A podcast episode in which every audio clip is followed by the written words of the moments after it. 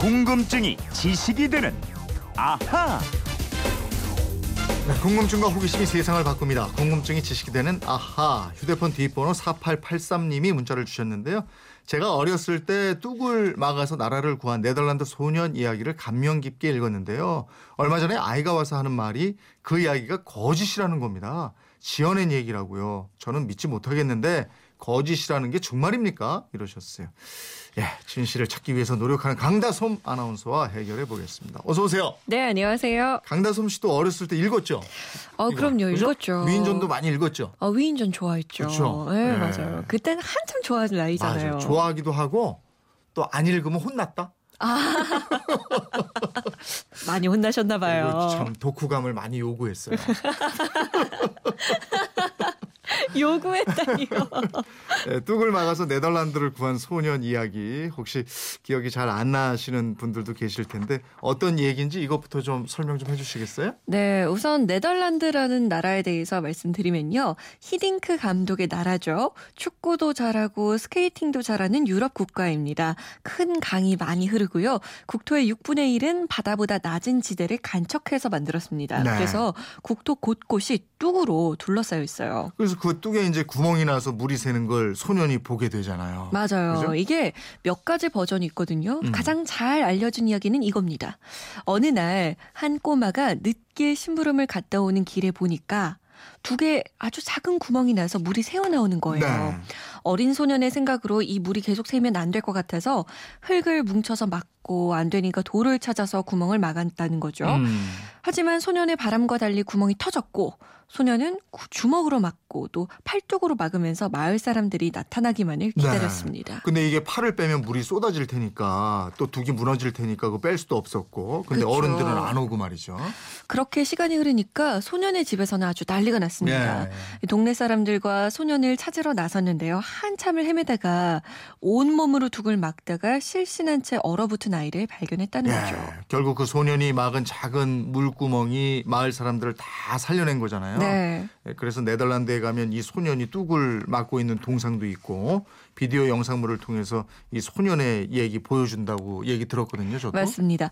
네덜란드 헤이그의 마두로담 등에 가면 볼 수 있습니다. 네. 하지만 이런 얘기가 사실 즉 팩트가 아니고 동화 속에 나오는 이야기라는 거예요. 아, 그러면 이 질문하신 청취자분 아이가 와서 한 그 얘기가 진짜네요? 진짜입니다. 아. 이게 어떻게 된 일이냐면요. 메리 맵스 다치라는 미국의 여성 동화 작가가 네. 1895년에 한스 브링커 또는 은빛 스케이트라는 어린이 소설을 내놓습니다. 네. 이 소설은요. 네덜란드에 살고 있는 가난한 집안의 남매 한스 브링커와 그레텔이 스케이트 대회에 나가기까지의 과정을 그리고 있습니다. 가난한 남매가 병든 아버지를 수술시키기 위해서 가진 노력을 하고 결국엔 스케이트 대회에 나간다는 내용이에요. 아, 그러면 이 남매의 오빠 한스 브링커가 구멍난 뚝을 막나요?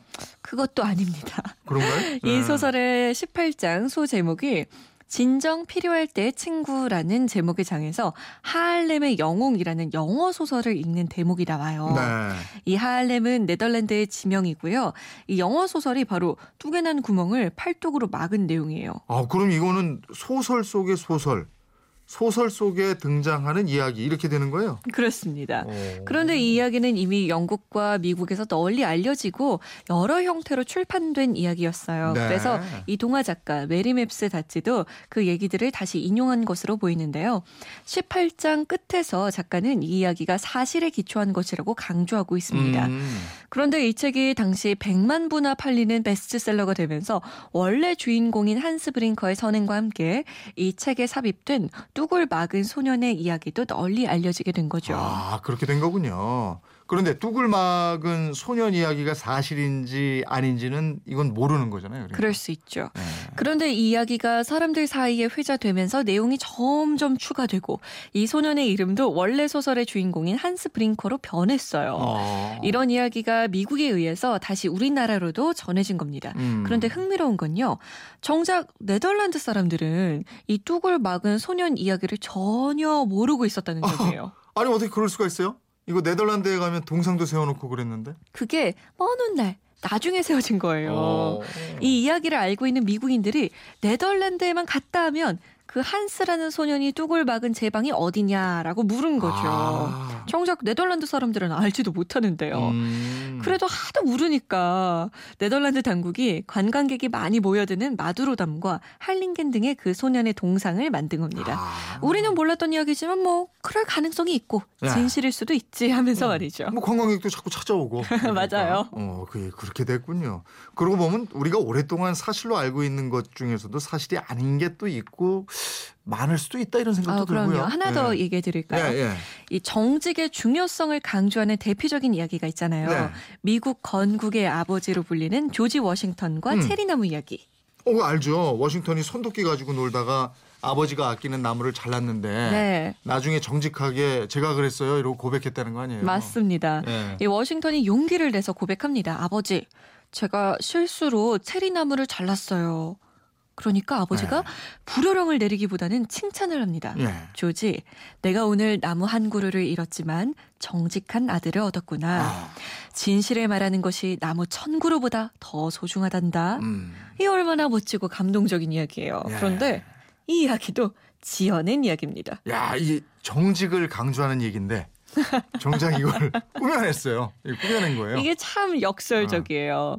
작가가 조지 워싱턴의 이야기를 책으로 쓰면서 더 잘 팔릴 수 있게 그럴듯한 일화를 지어냈다는 거예요.